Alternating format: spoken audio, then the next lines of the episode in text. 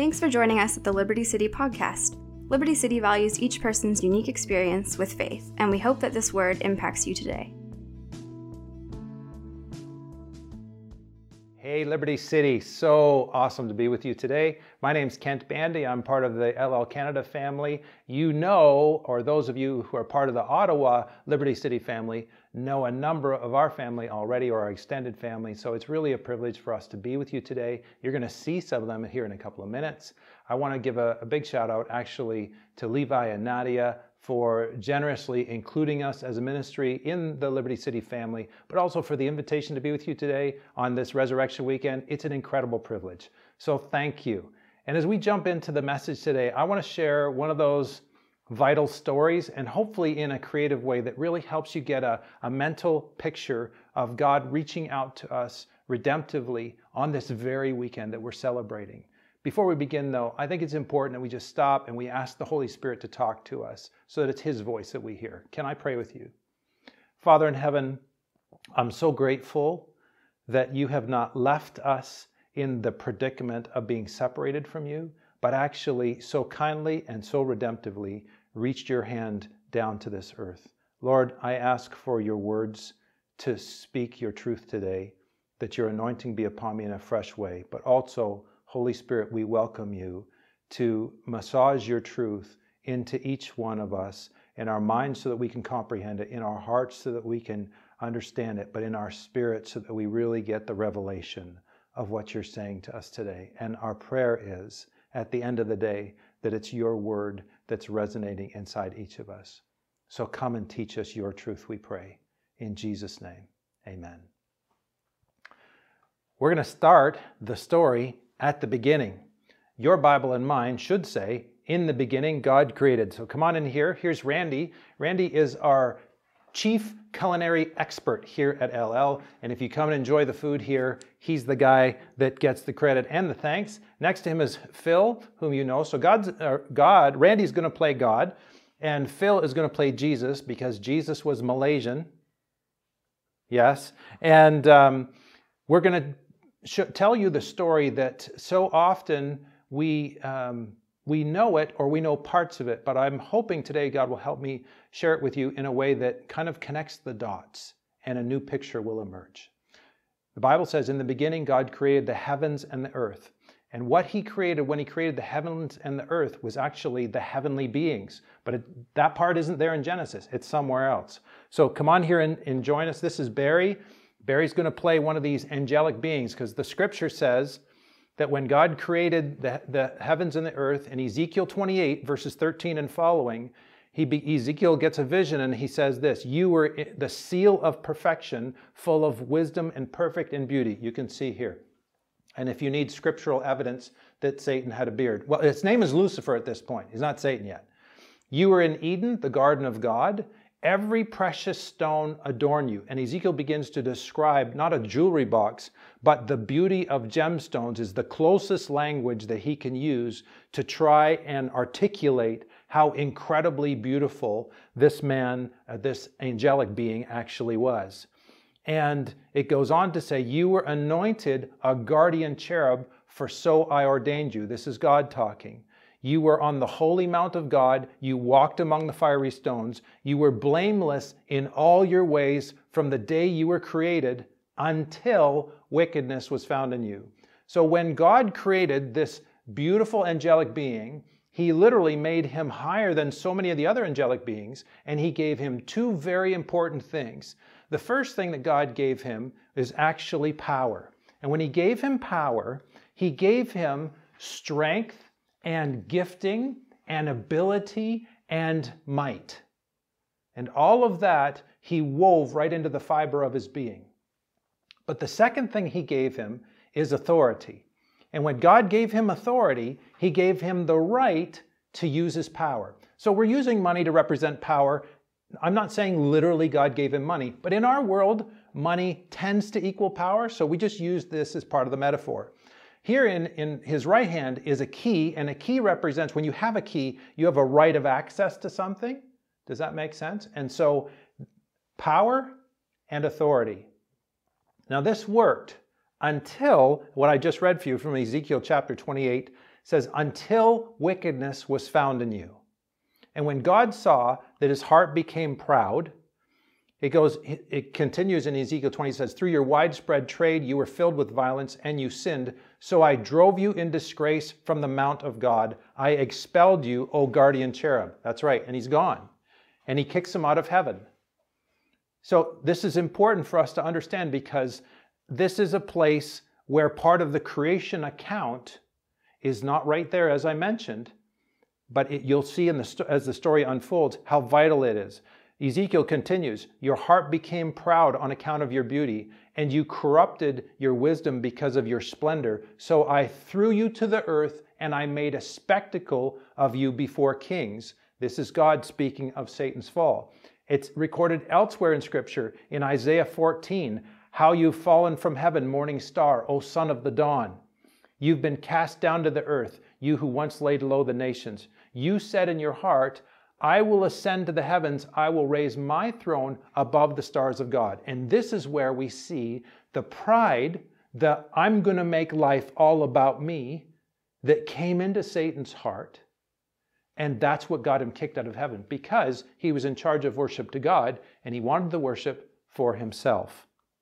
We'll come back to that in a minute. So, not only is Isaiah 14 an important part of, of the story, but elsewhere we can see in Revelation chapter 12, there's this story of a dragon that actually the dragon creates a bit of a rebellion and he gets thrown out of heaven. And when he gets thrown out of heaven, his tail swept a third of the stars from the sky to the earth. But the last part of Revelation chapter 12 is very important because it says that the dragon was so angry he went off to make war against the woman and her children. Now, the woman and her children was actually not Mary, but actually the nation of Israel and the children of Israel. And it says when he went off to make war against the woman and her children and all those who follow the teachings of Jesus. And that's a very important nugget. And I'll show you how that looks here in just a minute. We go back to Genesis. Genesis 1:26 says God says, "Let us create man in our image." So it's still part of the, the creation story. It's just that part of creating the angelic beings is recorded elsewhere. So in comes, we're going to have the ladies come and represent mankind. So here's Tracy, who you know, my wife Karen, and Megan. They're going to represent body, soul, and spirit. When God created mankind in his image, he made us a reflection of himself.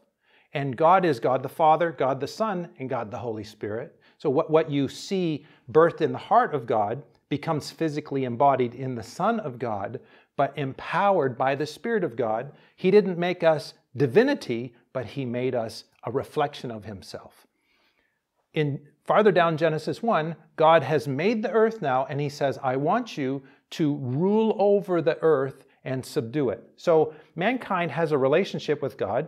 So and when God gives authority over the earth to mankind, He's the creator of it. You go ahead and take that in your hand. He's the creator of it, but He's given it to us to steward. Now, do you remember what Lucifer lost when he got kicked out of heaven? So, when he sees this, he grabs what the Bible calls forbidden fruit. Now, I'm not sure what you envision the, the forbidden fruit. You, very often it's classed as an apple, but we don't know that it's an apple. We're just going to use something to represent temptation, and it may help you to see temptation as a cup of coffee. But I'm not here to be your conviction on addiction this morning. So come on in here. And what Satan does is he waves a temptation in front of Eve and Adam by distorting what God said. See, he knows what God has said, but he twists it. And although they know the Word of God, they actually are tempted and they give in to the forbidden fruit. Now, what did God say? You can eat from any tree in the garden, but you cannot eat from the tree of the knowledge of good and evil. When she does, go ahead and take it. Yeah, and hold on to her. So, when she takes it, where's authority over the earth now? And notice too, that the relationship between God and mankind was broken. Adam and Eve are now afraid. They were never be afraid before. They'd never had shame before. And now they make fig leaves for themselves and cover up, which is not just tangible physical fig leaves, but actually our nature to cover up and hide when we screw up and when we sin against God. Now, this is very important because for many of us, we wonder why do bad things happen to good people? And this is not a bad question. I'm not shaming you for asking because I've asked it, all of us have asked it at some point in our lives. We know that God created the earth. We know God is good. Then why does a good God allow evil? And we miss this part that actually the earth, authority over the earth, has been given to Satan.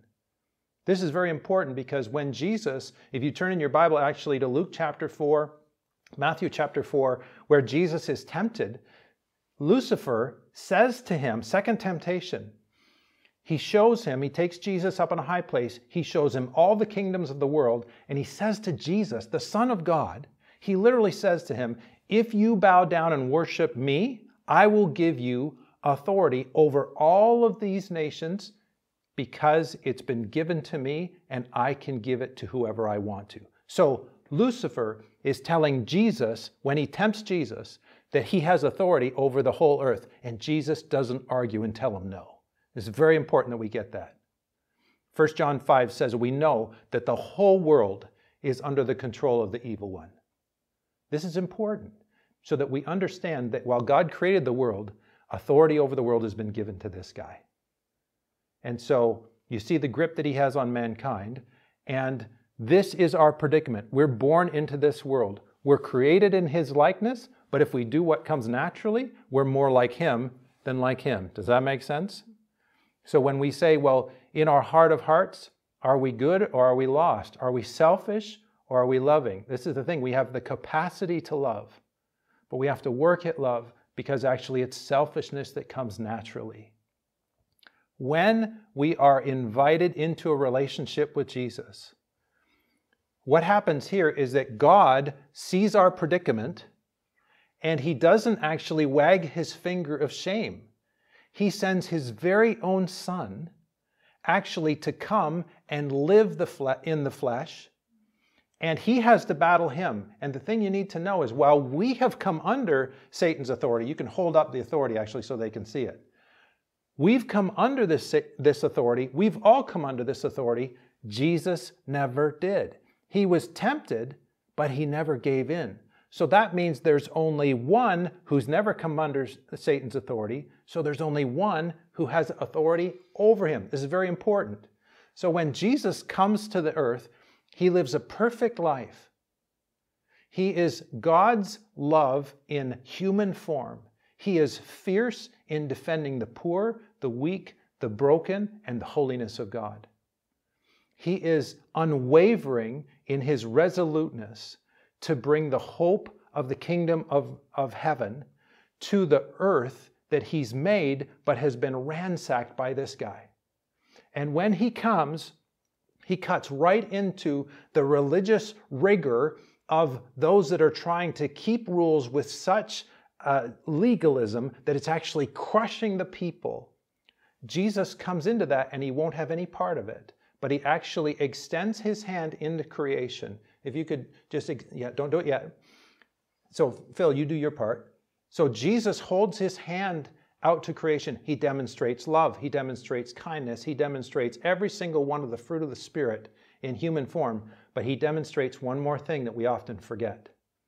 When Jesus came and he taught, he taught the scriptures that the people knew, but he taught with authority. They marveled at his authority.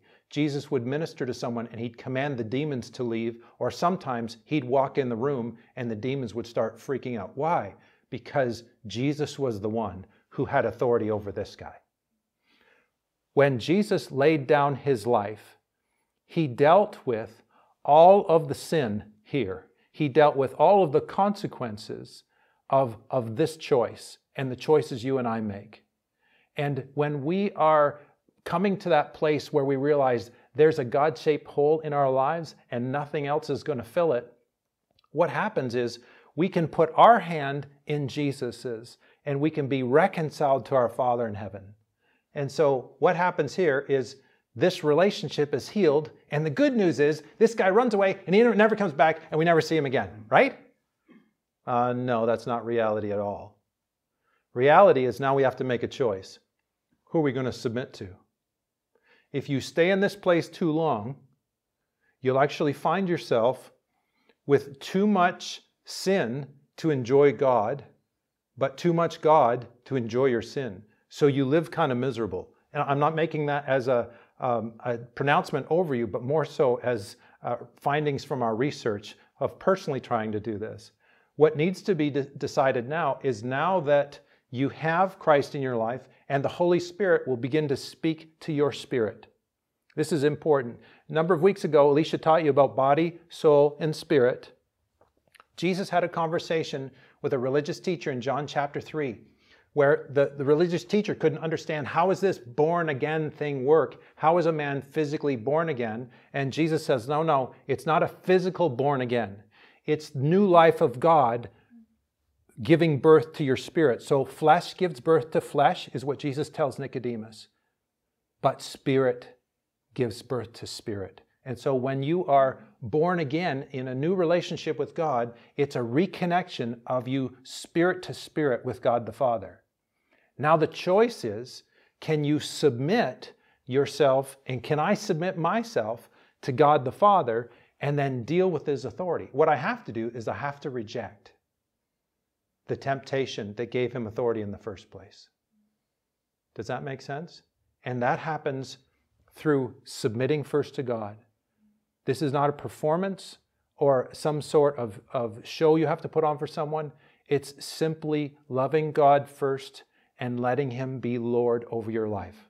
So He'll call you and He'll say, Put down the cup. You don't need it, sweetheart. I have something way better. That is an imitation of something good. I have the real thing. And so she can make the decision to put down the cup. You can just set the cup down there. Take the authority away. In Jesus' name. Now, she doesn't do this in her own strength. It's once she submits to God, then she has authority over the evil one. Now, does he run away and never come back? No, he has several cups. And we get to make this choice every day. Every day. But whatever's in that cup is Im- imitation of the real thing. And when this relationship is healed, life is not perfect because it's still here on this earth. He hates what's just happened. And so now you have a target on your backside, and he'll stop shooting at you the day you die. But in between now and then, you live in a war zone. But if you can stay submitted to him, you can live for God, under God's blessing in the war zone. You still get shot at, crazy stuff still happens, and unfortunately, sometimes even trauma and tragedy are part of this world. But it doesn't mean that God cannot triumph even in the, the trauma and the tragedy. This is the relationship that we're invited to see restored when we come back to God. Not a religious performance, not a set of rules that you have to keep, not actually some sort of counting how often you come to church. The definition of the Christian life is life in Christ.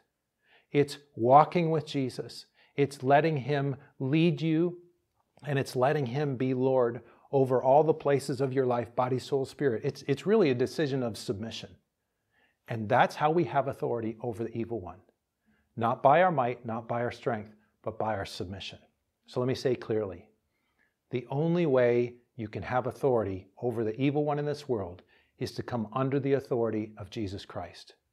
And the more you submit to Him, the more authority you have. Jesus has the ultimate authority over the evil one. But you may have noticed he didn't kill him or drive him off the earth. He redeemed people out from under his spell. This is the hope of this resurrection weekend that God, when he sent his son, Jesus dealt with the penalty of our sin, the curse of our sin, and we can actually be restored not only to life in him, but you notice he also raised from the dead. When he raised from the dead, he made a huge statement over the authority and the fruit of the evil one. The fruit of him is death, the wages of sin is death. And Jesus said, All right, then I'm going to raise people to life. I'm going to come back from the dead myself. Now, death, where's your sting? Now, Lucifer, where is your bottom line? Because I've just beat you. And I will never stop redeeming my children. I'll never stop calling to them to myself. I'll never stop trying to whisper their name when they're in trouble. I'll never stop showing up when they're in need. I will never stop because I am redeeming them out from under your authority and I'm creating a new heaven and a new earth. And someday you will be forbidden from coming anywhere near it. And if you read Revelation, it certainly talks about who wins in the end. This is an important picture. I hope you can take a snapshot. Have you seen it? And I want to say thank you, guys. You can go and take your seats now. Thank you. So, what do we do with this image and this story? When the 72 disciples were sent out by Jesus, that includes the 12 and a number of other followers they come back and they're shocked.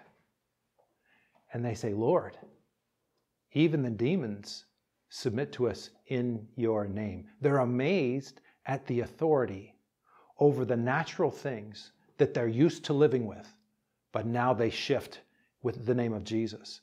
And Jesus says these words I saw Satan fall like lightning. And he's referring back to that creation account when Satan got kicked out of heaven.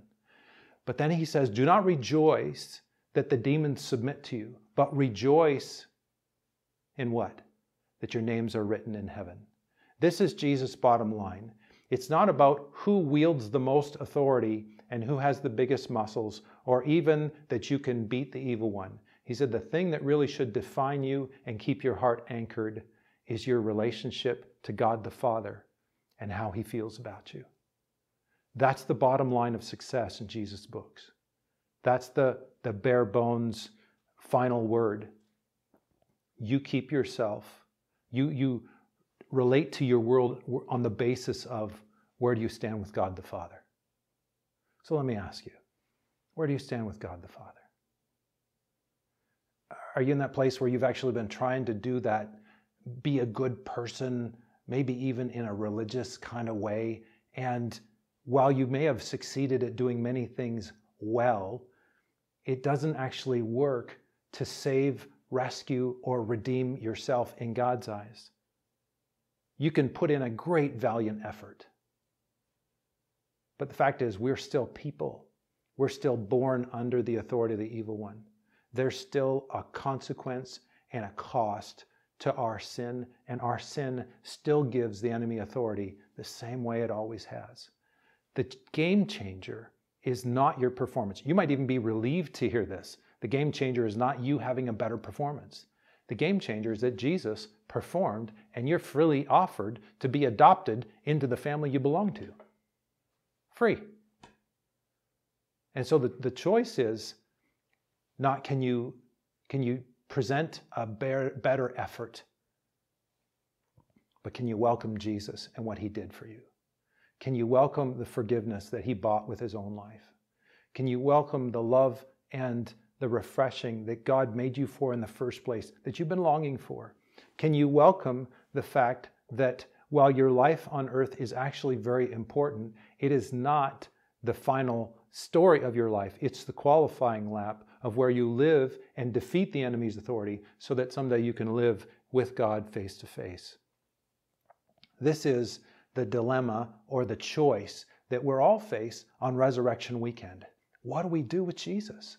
What do we do with what he did for us? Maybe for you, you're hearing this for the first time, say, I have never seen this picture. I did not understand how this works. And, and I have always struggled with how a good God allows rotten stuff to happen. It's happened to me. It's happened to my family. It's happened to people I care about. And God can't be good and loving at the same time. That's true if you're right. But what I just showed you from the scriptures actually is a different twist on things, isn't it?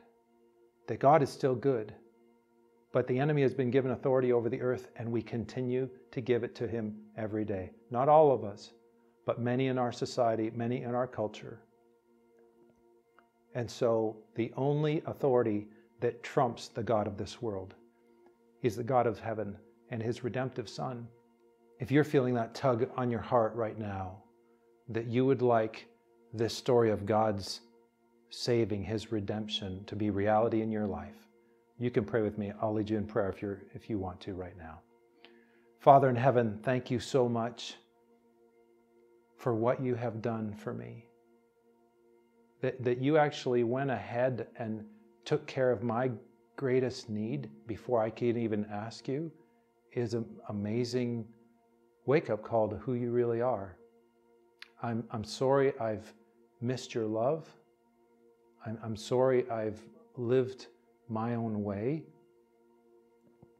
And I'm sorry for every time I've kind of flipped my hand at you because I thought you weren't good. I, I renounce that. I just, I want to lay down that whole thing and say, I need your forgiveness and I need your cleansing, and I welcome you, Lord Jesus, to come and be Lord of my life and rescue me and renovate me from the enemy's authority, every area. I choose to submit myself to you today. And I want to pray, would you make the resurrection reality, the reality in my life? And I ask it in Jesus' name. Amen. You just opened the door to a big miracle happening if you prayed that prayer. Now, some things might start to shift today. You might start to hear God's voice in a fresh way. You may find yourself that it's a journey of one foot in front of the other, in front of the other, in front of the other, which is where most of us are. But what we've found out, and what we pray that you find out, is that God not only keeps his promises, but living for him and with him is absolutely amazing. Welcome to the family of God. Please, if you've prayed that prayer today, we need you to reach out and tell somebody real soon. You can reach Liberty City Church at this address. Make sure that you reach out to uh, Pastor Levi or one of the staff. You can also reach uh, our team at Ellel Ministries at uh, info.emc at ll-ell.org. And we're not trying to sell you something. We just want to follow up on this very important decision that you've made today. And we want to make sure that we can pray with you and welcome you in person into the family of God. Thank you for joining us. Happy Resurrection Weekend. God bless you. We are so glad you joined us today at Liberty City Podcast. Please check us out on social media and find an event to connect with us.